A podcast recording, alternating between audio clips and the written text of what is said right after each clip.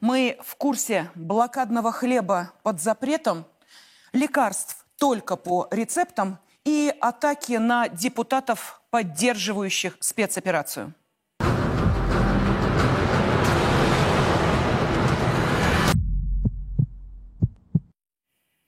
Это прямой эфир на первом русском телеканале «Царьград». С вами я, Елена Фонина. Приветствую наших зрителей. Мы с вами будем обсуждать главные темы и события к этому часу. Ну, а вы можете присоединяться к чату программы «Мы в курсе».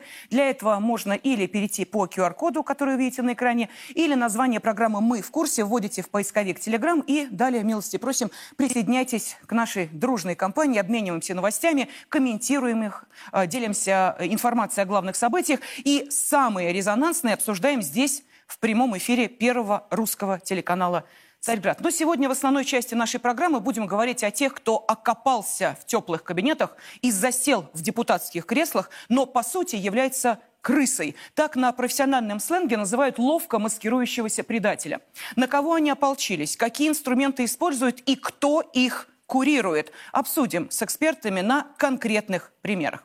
Ну и давайте посмотрим на календарь. Сегодня 18 января. И ровно 80 лет назад в ходе операции «Искра» войска Красной Армии прорвали блокаду Ленинграда. Говорит Москва в последний час. Успешное наступление наших войск в районе южнее Ладожского озера и прорыв блокады Ленинграда. До полного освобождения от блокады останется чуть больше года, но всего через три недели, 9 февраля 43-го, из Волхова в Ленинград придет первый эшелон с продовольствием, и город оживет. Прорыв блокады Ленинграда положил конец мучительным 872 дням, которые город выживал в голоде, холоде, под непрекращающимися бомбардировками и обстрелами. Это одна из главных страниц нашей великой победы. Поэтому абсолютно правильно, что в школах страны в рамках урока «Разговоры о важном» детям рассказали о том, что переживали их сверстники в те страшные два с половиной года. В некоторых московских школах учителя для закрепления материала раздали детям раскраски по блокадному Ленинграду, предложили прочитать стихотворение, в котором рассказывается о чувствах ребенка, умирающего от голода, и раскрасить блокадный хлеб. И вот один из родителей второклассника, получившего вот эту брошюру, рассказал о том, что ребенок после этого урока стал очень тревожный, постоянно спрашивает, будет ли в доме еда и очень плохо спит. Как можно деткам в школе предлагать сушить сухари в свете всего происходящего? У детей с формирующейся психикой такой подход может вызвать непредсказуемый эффект, например, нарушение режима питания, негодует родитель этого второклассника.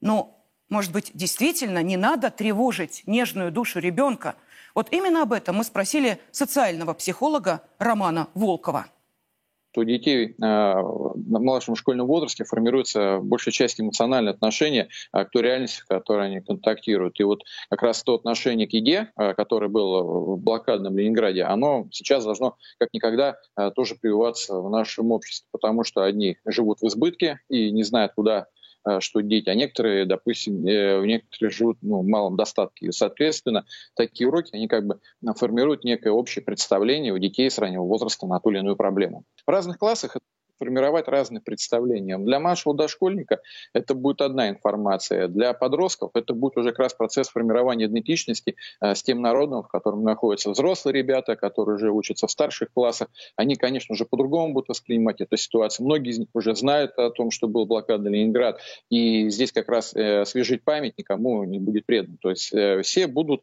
получать информацию одну и ту же, но э, усваиваться она у них будет на разном уровне. И дети, допустим, младших классов, для них это будет только первый, как бы, э, раз они, допустим, узнают о том, что был этот блокада Ленинграда, они, может быть, такого сильного значения то не придадут, но в будущем, когда они будут расти, они будут эту информацию уже э, все более и более об этом узнавать, и кто-то, допустим, э, захочет там даже стать волонтером в будущем, помогать людям, у которых малоимущим, и здесь ничего плохого нет.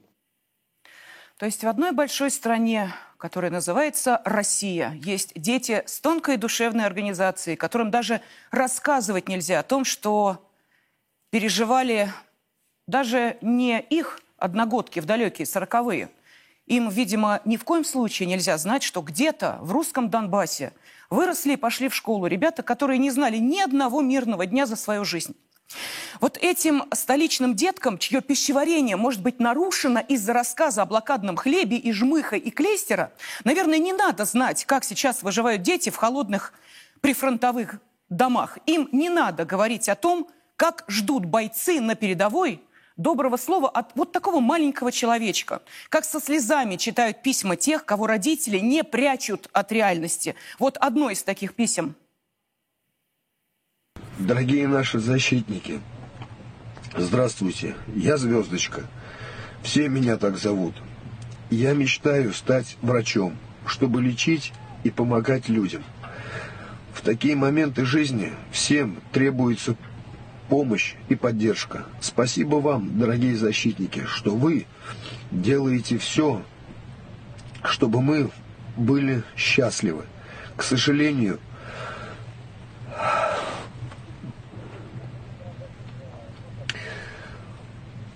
благодарность и пожелание – это все, что я могу сделать. Но вы не зря воюете.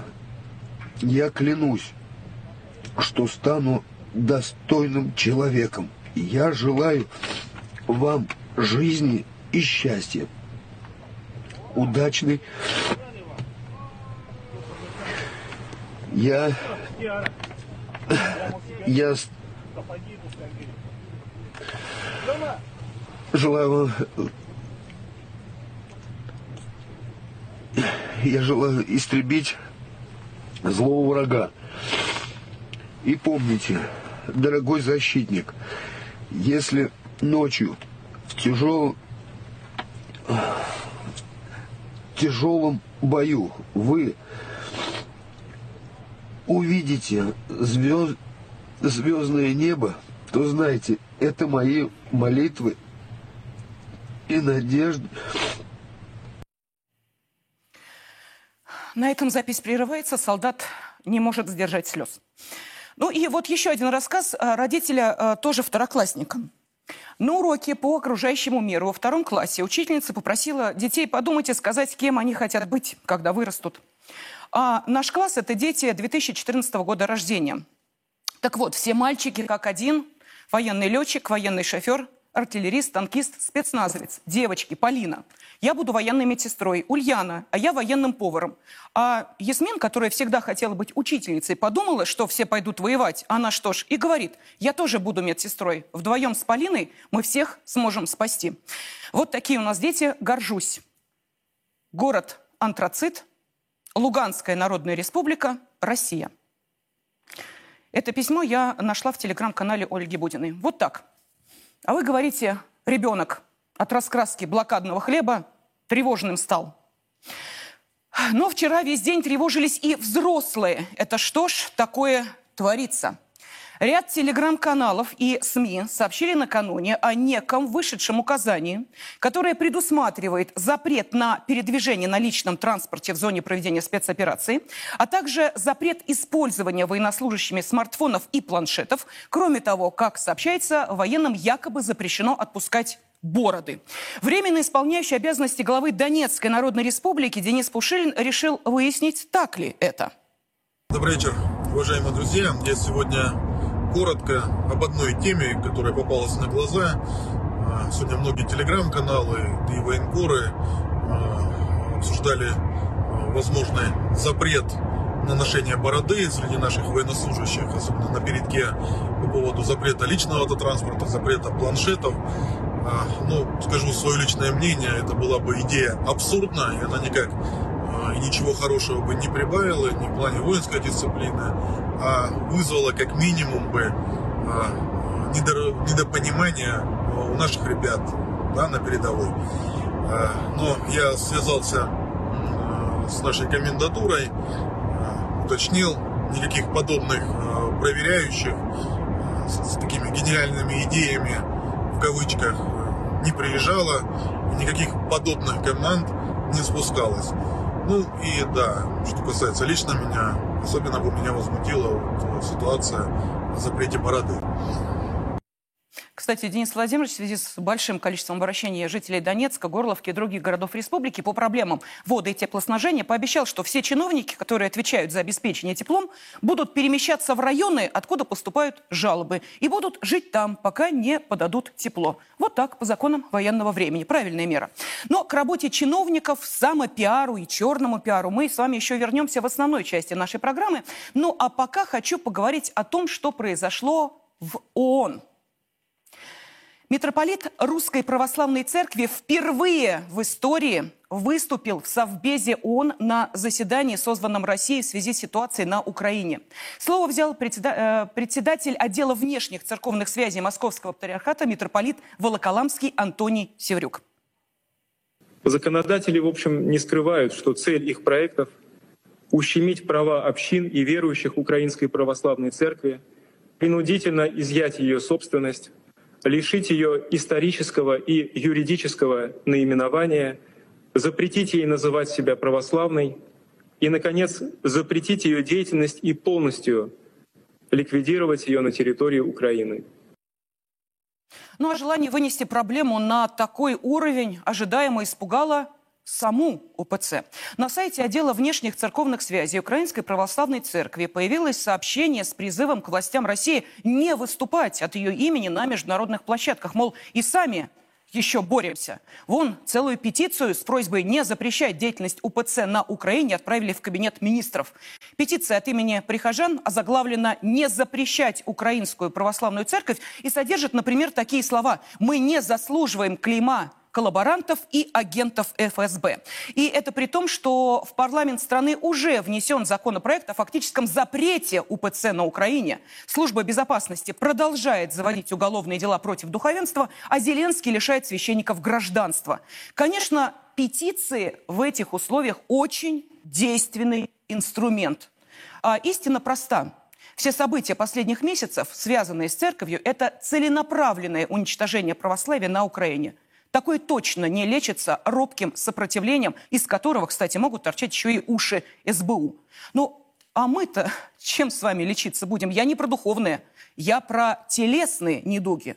Тут э, ряд сенаторов и депутатов разработали и внесли в Госдуму законопроект о штрафах до 20 тысяч рублей для фармацевтов и должностных лиц и 200 тысяч рублей для юрлиц за продажу лекарств без рецепта.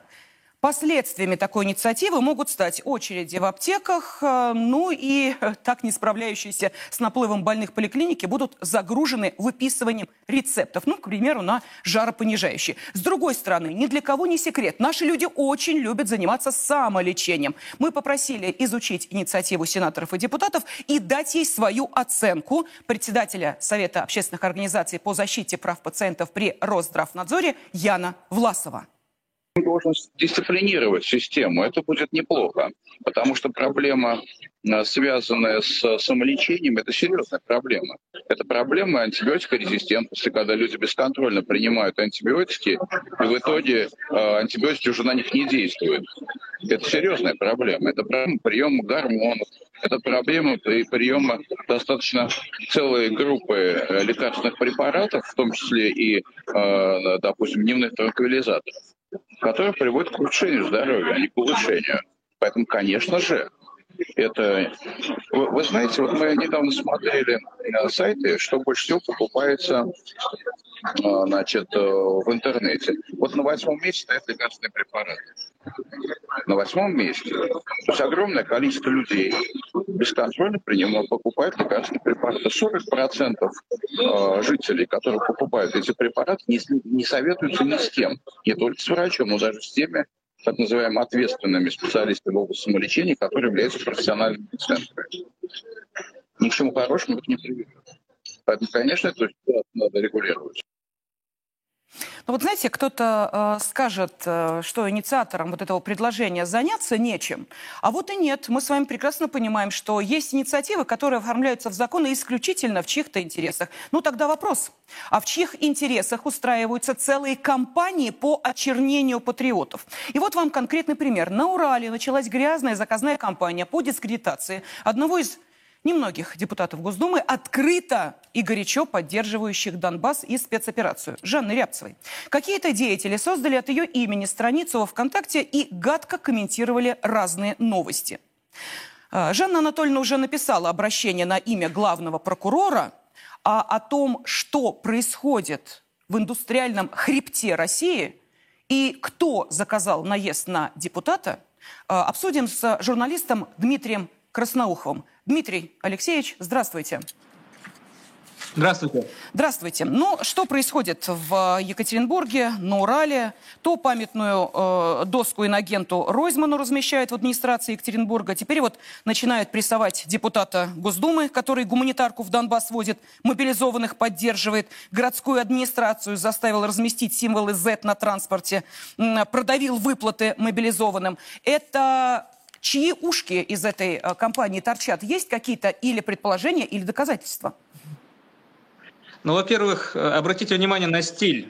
То есть создавать фейковую страницу депутата, тем более депутата женщины, ну это такой стиль политической подворотни.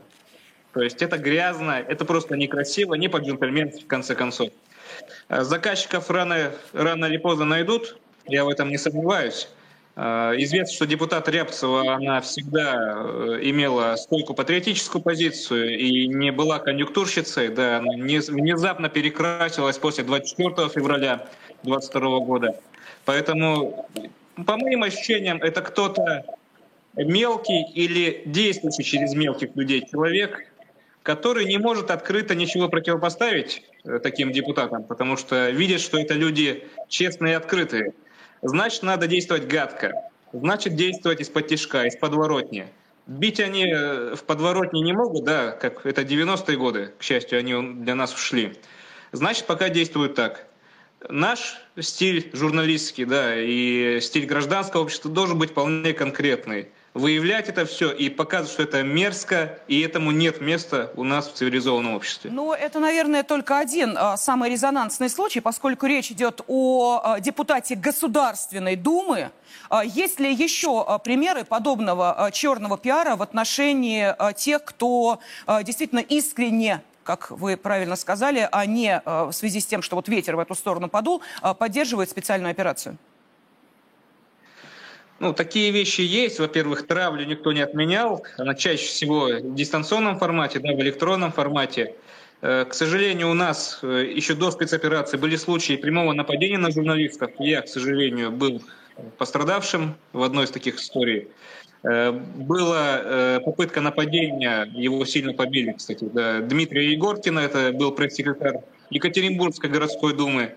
Так что на Думу у нас как-то бывает и вот вполне действует очень агрессивно. А сейчас э, что мы видим?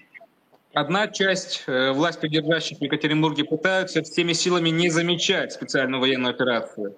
Э, доходит до смешного, то есть проходят открытые празднования. И этой темы, вот все темы есть, а вот темы спецоперации наших бойцов нет. То есть тыл, который не помнит о фронте.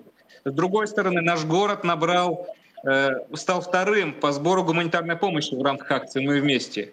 Но согласитесь, какая-то неправильная пропорция получается. С одной стороны, жители патриоты, а власти либо не хотят, либо из-под тяжка гадят. А я уверен, что кто-то из властей, не крупных, да, не стратегически прямо важных, но участвуют в этой грязной истории да, с травлей депутата Рябцевой. А можно их э, выявить, этих э, людей? Э, ну, кто они? Вот, ну, понимаете, когда мы говорим, ну, есть какие-то силы, которые и так далее, мы тем самым проблему с вами замазываем. Вот есть лица, которые замечены именно в этой позиции. Русофобской или позиции э, против спецоперации. Или они таятся? Mm-hmm.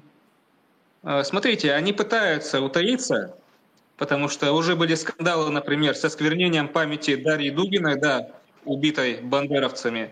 И я так подозреваю, что большинство этих э, гадов, они метились в этой истории. Их никто не забыл, их фамилии помнят. Поэтому я не уверен, что 23-24 годы для них будут э, как-то особенно спокойными для этих людей. Но я хочу сказать, что проследить именно заказчика истории Срябцева очень легко. Э, потому что в этой истории засветились конкретные средства массовой информации. А этим средствам массовой информации посылались сообщения, они тоже сейчас засвечены, где предлагалось опубликовать тот самый пост, да, фейковый пост. Поэтому ищите да обрящите, как говорится. Тут очень легко все найти. Ну и куда, собственно, э, ведут эти нити? Ну, я, так как у нас формат эфира, да, я обозначу так. Прямого эфира, есть, заметьте, э, да? Да, да. У нас, чтобы не, э, чтобы не скомкать тему, но одновременно не огорчить кого-то избыточной откровенностью, да, я скажу так, что есть узкое сообщество политтехнологов и политологов, которые очень оскорблены самим фактом спецоперации и тем, что они сейчас, вот, э, вот либеральное да, сообщество такое, они длят не лучше существования. Но самое, что они больше всего тяжело переживают, э, их условный заказчик или даже скорее э, ну, они, понимаете, они, они такие фанаты, это фан-клуб Запада, да, то есть они напрямую могут даже не быть иностранными агентами, но когда твой почитаемый тобой субъект страшно взбешен, а Запад взбешен поведением России, то эти фанаты, как послушные шашки, они реагируют на каждое вздыхание угу. и действуют самыми грязными методами. Понятно, спасибо. Да, спасибо. Журналист Дмитрий Красноухов был на связи с нашей студией. Ну вот вам, пожалуйста, один пример. Да, вот, кстати, э, запомните, что сказал Дмитрий по поводу мероприятий, которые в городе не проводятся. Несмотря на то, что жители города с удовольствием бы приняли в них участие, э, которые касаются поддержки спецоперации. А знаете почему? А потому что все это в ведомстве э, городских властей. И вот вам, пожалуйста, другой пример вот удивительной безнаказанности, причем за явно антигосударственную позицию. Есть такой в Новосибирске либеральный депутат Светлана Каверзина. На днях она предложила снизить пенсии женщинам, поддерживающим спецоперацию, или ввести налог на патриотизм. Вот когда мы до нее дозвонились и спросили, Светлана Викторовна, вы это серьезно? Мы получили вот такой ответ. Это был просто комментарий среди своих вырвать из контекста и потом а, раздувать историю общероссийскую, это крайне глупое решение, я считаю. Поэтому у меня для вас комментарий не будет. Вырвано из контекста, вырван комментарий к посту совсем другому. И это был э, шутейный такой пост для своих. Это же для каких же для своих-то, интересно, такие посты пишутся, это мы сейчас обсудим. Но для тех, кто э, не знает, Светлана Викторовна у нас персонаж известный. Вот там полный комплект э, иноагентуры. Ну, там есть все. И э, Лешек прославляемый, и прославляемые извращенцы, и, естественно, э, президент, который почему-то должен уйти. Это она встала грудью на защиту сбежавшей депутатки Хельги Пироговой, кстати, тоже депутата э, Горсовета Новосибирска, э, которая тоже у себя где-то в закрытом чатике Америке рассказала, что нужно сделать с русскими военными. Вот за это она а, получила, а, ну, уже дистанционно, как мы а, понимаем, ай-яй-яй, от соответствующих органов, на нее заведено дело. Но, собственно, она в Грузии, по-моему, ей это уже не важно. Так вот, э, Каверзина спрашивала, на каком основании размещает букву Z на городском транспорте. Ну, в общем, полный комплект. И, знаете, ничего. Вот работает человек. Вопрос во благо кого? Этот вопрос я хочу задать э, политологу, политическому советнику Сергею Маркелову. Сергей Николаевич, здравствуйте. Добрый день. Да, добрый день. А, ну вот можете объяснить, э, чьи интересы отстаивают вот такие, как депутат Горсовета, о котором я сказала? Ну, она-то думает, что она отстаивает интересы, безусловно, России, как, как, как, как, как, как ей кажется, как депутату, как муниципальному политику. А совершенно очевидно, что э, это, это, как, знаете, как это самое, горе от ума, царь э, без головы человек, совершенно без политического чутья и прочее. Более того, я уверен почти, что она абсолютно рационально и сознательно это делает, думая, что она делает какую-то, э, как бы говорит, какую-то политическую правду. Это удивительное состояние психики вот таких людей. То есть они прямо иногда демонстрируют вот такую, знаете, психиатрическую убежденность, что они делают именно то, что надо делать. Вот это вот их искаженное понятие правды, их непонимание, так сказать, вот э, серьезности происходящего. Это, кстати, тотально по, по России идет. Это удивительная вещь. Знаете, вот такие два состояния. Есть состояние людей, которые погружены в специальную военную операцию, часть чиновников, часть депутатов и так далее. А часть людей совершенно во второй реальности живут. Ничего страшного, хочу, что хочу, что хочу, то молчу. Сергей Николаевич, вот здесь э, очень важный вопрос. Смотрите, мы почему привели эти два примера, просто диаметрально противоположных. Э, депутат Государственной Думы с э, патриотическим настроем подвергается э, гонению, осквернению, прочее, прочее. Э, что от ее имени э, пишут, я даже цитировать не буду. И депутат городского совета, да, уровень-то, ну, пониже, э, который, да, в общем, мягко да. говоря, да, спецоперацию не поддерживает. Одна сейчас отбивает эти атаки, а вторая чувствует себя превосходно. Тогда можете объяснить, кто заказчики вот этой ситуации и кто выгодополучатели? Ой, слушайте, я думаю, что в любом случае э, тут 20 факторов и в том, и в другом случае. То есть, с одной стороны, бордольера с точки зрения мониторинга, э, заявлений, так сказать, политиков и так далее. То есть, условно дело организационно. Ведь всех депутатов, все социальные сети, поверьте мне, как человеку, который внутри процесса, они каждый день, каждый день идут отчеты о действиях э, политиков всех уровней. Вот даже самых крошечных колхозов, все идут отчеты в специально созданные органы, э, причем не только силовые, но и так называемый Центр управления регионами, которые даже комментарии консульти... Э, комментируют. Но э, вот с одной стороны это организационный ляп, как всегда, кто что сказал, и вот это вот состояние постоянного вот зазеркалья, когда за, за хорошие вещи человек получает по башке, за вот такие вещи с утра до вечера пиши, что хочешь. Понимаете? И второе, и второй момент, это, безусловно, еще и так называемый конкретный фактор конкретного человека. Вот Новосибирск берем, там же как бы у нас при всем уважении как бы к большой парламентской партии, там же у нас мэр-то сидит как бы коммунистический, и не зря там, так сказать, губернатор Новосибирской области системно в этом году ставит вопрос убрать прямые выборы, потому что, так сказать, с одной стороны политические договоренности, с другой стороны, э, со стороны мэрской команды идет так называемая недоговороспособность. И, соответственно, в горсовете Новосибирска мы имеем с вами вот такое. Казалось бы, там один постик появился, одна фраза анти, анти э, э, специальной военной операции, и все, и нет человека, по сути А вот как система должна реагировать. А у нас, так сказать, да, хожу, катаюсь, что хочу, откуда хочу, что говорю, так сказать, более того, никто даже не предлагает предлагает и не ищет. Вот, вот это вот наше зеркало и зазеркалье. К сожалению, да, вот э, этим и пользуются и те, и другие. Хорошо, финальный вопрос. Скажите, э, ну так просто интересно, а черный пиар – это дорого? Слушайте, да в зависимости от задач. Если с точки зрения просто нагадить человеку, э, сегодня, так сказать, в зависимости от уровня специалиста, это стоит немного. Если, так сказать, э, ну, обычно тариф, если там заказной, там надо кому-то грохнуть какую-то историю, так сказать, и сделать это самое, чтобы осадочек остался надолго, то там, как правило, двойная цена от обычного размещения. Там пишешь авторам телеграм-канала, сколько стоит обычное размещение позитивной информации о, о, о таком-то человеке. Вам отвечают, это стоит там 10 тысяч рублей. Умножаете умножаете на 2, либо на 2,5, получаете ценник, э, с, ответ на вопрос, а сколько стоит этого же человека э, или другого человека, так сказать, написать гадости. Все, они вам назначают, как правило, все, все остальное, так сказать, это вопрос времени и договоренностей. Угу. Ну и э, все-таки не могу отпустить, не задав еще один да, очень важный вопрос. Скажите, а вот, э, ну, если вы говорите, что вся эта информация стекается в определенные центры, которые э, эту информацию мониторят и доводят, видимо, куда надо, э, вот э, скоро будем год спецоперации с вами фиксировать и э, пытаться э, констатировать, что сделано за этот год. Скажите, вот сейчас...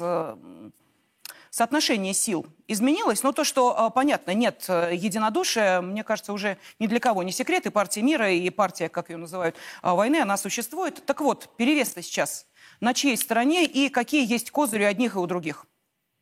Слушайте, а вот тут, э, Лен, смотрите, тут же ситуация такая. Вот э, если нет тут средней температуры по больнице, понимаете, вот в чем фишка. То есть сегодня, несмотря на э, все разговоры наши с вами про поляризацию и так далее, вот в зависимости, там условно, я вам скажу, например, 60 плюс – 60 плюс. Там перевес 80 на 20 в сторону э, э, специ, специальной операции, понимание президента и всех, так сказать, понимание такого обновленного варианта патриотизма и все-все-все. Там люди на, на спинном мозге все это понимают, что, что к чему. Если мы начинаем в сторону отматывать, отматывать молодую, то есть, ну, например, там 40, 40, 40 плюс, там вот такие, 20 лет убираем, да, там где-то пополам то есть там 50 на 50, ну, или статистическая ошибка. Там, так сказать, люди то и да, и нет. Вот. Чем моложе, тем, безусловно, люди более либеральных взглядов и больше, и больше, так сказать, почему? Потому что чем моложе человек, у него больше альтернативных источников информации. То есть он, он блокирует автоматически информацию, где бы он мог разобраться, и, раз, и берет информацию, где не надо разбираться, а просто тупо прочитал, там,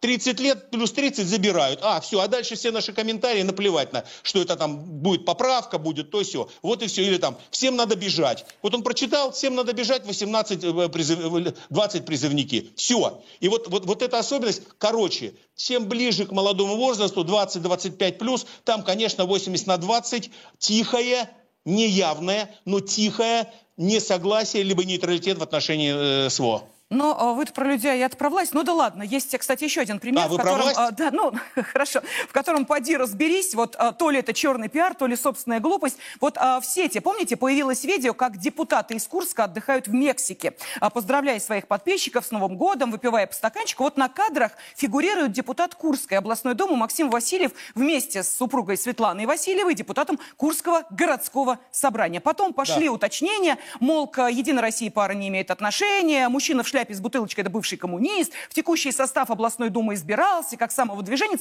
Его супруга тоже, мол, не состоит в партии власти. Вот на выходку депутатов отреагировал глава региона Роман Старовойт, который пообещал, что поведение Максима Васильева оценит комиссия Думы, а также правительство Курской области. Так мы пытались все-таки в этой истории разобраться, депутаты или нет, какое понесли наказание. Объяснить реальную ситуацию мы попросили доктора политических наук Владимира Слатинова. Максим Васильев является представителем э, политической семьи, э, я бы сказал так. Вот э, в российской политике, особенно региональной политике, есть такой феномен самостоятельных региональных игроков, э, которые в свое время э, становятся достаточно ресурсными, а затем вступают в политические коалиции с разными силами. Основателем политической династии Васильевых был ныне покойный отец Васильева, Максима Васильева, Сергей Васильев. Он стал депутатом Курской областной думы, если не ошибаюсь, в конце 90-х или начале нулевых годов.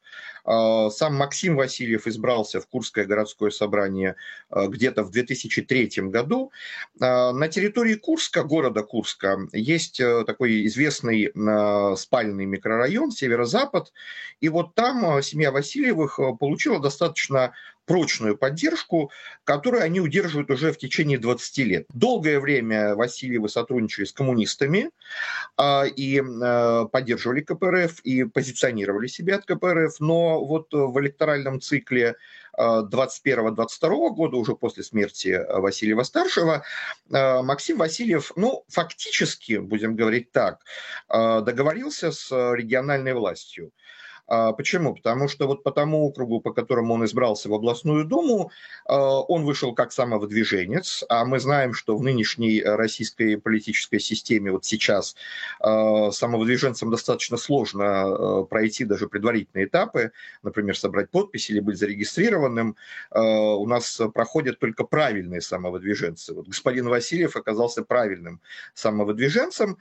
Э, пройдя все эти процедуры, зарегистрировавшись. Ну и, э, кроме того, «Единая Россия» против э, Максима Васильева выставила довольно слабого кандидата, нересурсного руководителя региональной молодой гвардии. Еще одним, конечно, показателем того, что он умеет образовывать правильные коалиции и правильно договариваться, стало то, что буквально через год, в 22 году, то есть в прошлом году, уже на выборах в городское собрание Курское, городское собрание города Курска, э, от «Единой России» была избрана его жена. Э, она была избрана по спискам э, ЕР, и это тоже, в общем, очень показательный, очень показательный момент. У Васильева есть яркое качество такой политической выживаемости, и он его демонстрировал уже не раз. Поэтому вот есть столкновение двух тенденций. Там, с одной стороны, э, такой мощной общественной реакции, которая наблюдается и на федеральном уровне, даже, наверное, в большей степени, и на региональном уровне. С другой стороны, есть вовлеченность э, Васильева вот в местный политикум, э, который и способность договариваться, и его качество политической выживаемости. И вот эти две тенденции сейчас борются. Ну вот посмотрим, какая из них возьмет верх. Ну а после того, как Максим Васильев в Мексику съездил, а его коллега, депутат Законодательного собрания Вологодской области Денис Долженко опубликовал фото из Дубая в телеграм-каналах, и в высших эшелонах власти поднялась волна обсуждения запрета региональным чиновникам выезжать отдыхать за границу. Уже в трех регионах депутатам-единороссам рекомендовали не выезжать в отпуск за рубеж – Тамбовской, Свердловской и Ульяновской областях. Так должны ли депутаты за границу ездить отдыхать? Э, я э, хочу сначала поблагодарить политолога Сергея Маркелова и поприветствовать депутата Государственной Думы Дмитрия Гусева. Дмитрий Геннадьевич, здравствуйте. Добрый день. Добрый день. Скажите, пожалуйста, а как вы за границу ездите? Ну, не вы конкретно, а ваш брат-депутат. Вы же не выездные все, на ваши санкции наложены. Я не знаю, я за границу лично не езжу. Ну, хорошо, видите... Даже вот... в командировке еще ни разу не ездил в связи с санкциями. Но санкции наложены же не на все страны. Большинство стран, все-таки мировых, они являются нам дружественными. Из 200, э, более чем 200 стран, около 40 наложили санкции на Россию вот в связи со специальной военной операцией. А остальные страны, они дружественные нам, и туда можно спокойно ездить. Но речь идет скорее не о э, физической возможности, о юридической, вернее, возможности и о запрете в связи с санкциями. Речь идет о моральной составляющей, что у нас идет специальная военная операция. Понятно, что есть э, зимние каникулы, и вся страна находит способ как-то отдохнуть. Те, у кого есть деньги, едут за границу. Так было, ну, наверное, всегда. Кто-то ездит в обычную заграницу, ну, там, я не знаю, в Турцию в какую-нибудь. Кто-то ездит э, куда-то дорого-богато. И вот это сейчас неприемлемо с точки зрения общества. То есть никакого закона по этому поводу нет и быть не может. Но это неприемлемо для людей. Это общество разделяет. Это нас, жителей России, делает слабее в условиях санкций, в условиях вот той военной операции в условиях того давления, которое на нас оказывается. Поэтому Дмитрий Геннадьевич, а можно вопрос? Вот увидели вы вашего коллегу с хорошим секунду. океаническим загаром. Вы ему что скажете? Фу, так нельзя? Спросите, ну как отдохнул? Вот ваша реакция. Но ведь наверняка же... Общественно, да, общественная, да, вот вы правильно задали, я как раз об этом хотел mm-hmm. сказать. Общественная должна быть реакция. Понимаете? То есть человек нарушает какие-то моральные, такие вот моральные устои. И за это, конечно, должно быть э, вот такое наказание. Кого-то из Думы отчислили, кого-то, значит, из партии исключили. Это нормально. Ну вот давайте возьмем Запад. Он, конечно, плохой и враждебный нам, но там ведь есть приличные примеры. Вот взял человек, перешел какие-то нравственные их ограничения. Кого-то как-то где-то обозвал. Там э, по цвету кожи или еще как-то. Ну все, с ним компания разрывает контракты его увольняют с работы, потому что он нарушил неписанные нравственные общественные устои. Вот об этом идет речь. И а, у нас э, такие Дмитрий механизмы а тоже можете, должны работать. Замечательно. А можете привести хотя бы один пример за год, какой депутат проштрафился и, собственно, на него хотя бы косо посмотрели в этом смысле? А, или таковых ну, а нет? Вот, ну это, угу. Так у нас, э, я о чем и говорю, что у нас должны эти механизмы тоже заработать. Ну вот кто там съездил? Исключили же его из партии, Вологодского депутата. Как его там фамилия? Который в Мексику ездил. Да, да, да, да, мы упоминали его сейчас. Угу. Ну, Нет, один ездил в Мексику, это один партии. депутат, другой в Дубае, это второй да. депутат. Их, э, Второй в Дубае бегал, значит. Да, ну, так ну почему вот бегал? Может, на концерте Меладзе был? Что, бегал? Не, ну бегал имеется в виду, бегом занимался. А. Бегом занимался, бегом. У него же там пост вот этот, все видели, что он на пробежку вышел, и так далее, довольный такой. Вот. Речь же вот об этом идет. А... Ну, надо, конечно, лишить его мандата просто, да и все. Вы Если знаете, мы видели, как сложно работают эти механизмы даже на самом минимальном уровне муниципальных депутатов, когда в самом начале спецоперации они прям косяком пошли от определенных партий или самого движенца. И такое начали писать. Единицы э, убежали, ну и то потому, что против них дела о фейках завели, а другие прекрасно себя чувствуют. Берем уровень выше, горсоветы тоже. Эти депутаты есть, никто их не отзывает. Люди вроде как их выбирали, а обратного-то механизма и нет. Может, Дмитрий Геннадьевич, как-то и в эту у нас сторону есть поработать? процедуры, у нас есть процедуры отзывов в законе, но они достаточно сложны. Эти процедуры есть, они просто сложные, их очень тяжело, а, значит, э, реализовать. Но есть партийные инструменты, когда партия ставит на вид своему товарищу. И это нормально, когда, вы знаете, многие партии, если человека за решетку упекли, но действительно нарушил закон, многие партии исключают человека от партии. Ну а как? Скажите, финальный вопрос, Дмитрий Геннадьевич, как вы считаете, вниз. вот э, вашего э, коллегу-депутата сейчас э, просто накрывает волной черного пиара, это чей-то заказ? Не думаю. Это, я думаю, что нормальная реакция общества на вот подобные выходки. Нет, нет, я сейчас не говорю про Жанну перекуп. Рябцеву. Нет, я говорю про другое. Депутата-патриота, против которой развернулась целая кампания по очернению. Э, э, Это кто-то я не заказал? знаю, что там с Рябцевой. Я не знаю, что Ну, вы с Рябцевой. встретите ее, спросите, поинтересуйтесь. Ну, ладно, хорошо. Хорошо. Ну, вот видите, вам дали Поэтому ничего наказ. не могу прокомментировать, что Хорошо, там ну, это- с Жанной Рябцевой. Вот видите, про э, депутатов в Дубае знаете, а про свою коллегу, с которой каждый день встречаетесь э, на заседаниях, надеюсь, не знаете. Ладно, в любом случае, депутатов много, со всеми не поговоришь, во все проблемы не вникнешь. Именно для этого эфир Царьграда и есть. Спасибо большое. Депутат Госдумы Дмитрий Гусев э, был на связи с нашей студией. Ну что, сегодняшний день начинается вот так. Да, событий будет еще много. Ждем, ждем, что будет происходить на э, сегодняшнем, э, сегодняшних мероприятиях, посвященных 80-летию снятия блокады. Есть какая-то интрига, следим за ней. Ну, а мы с вами встретимся завтра в 12 часов дня в прямом эфире для того, чтобы быть в курсе.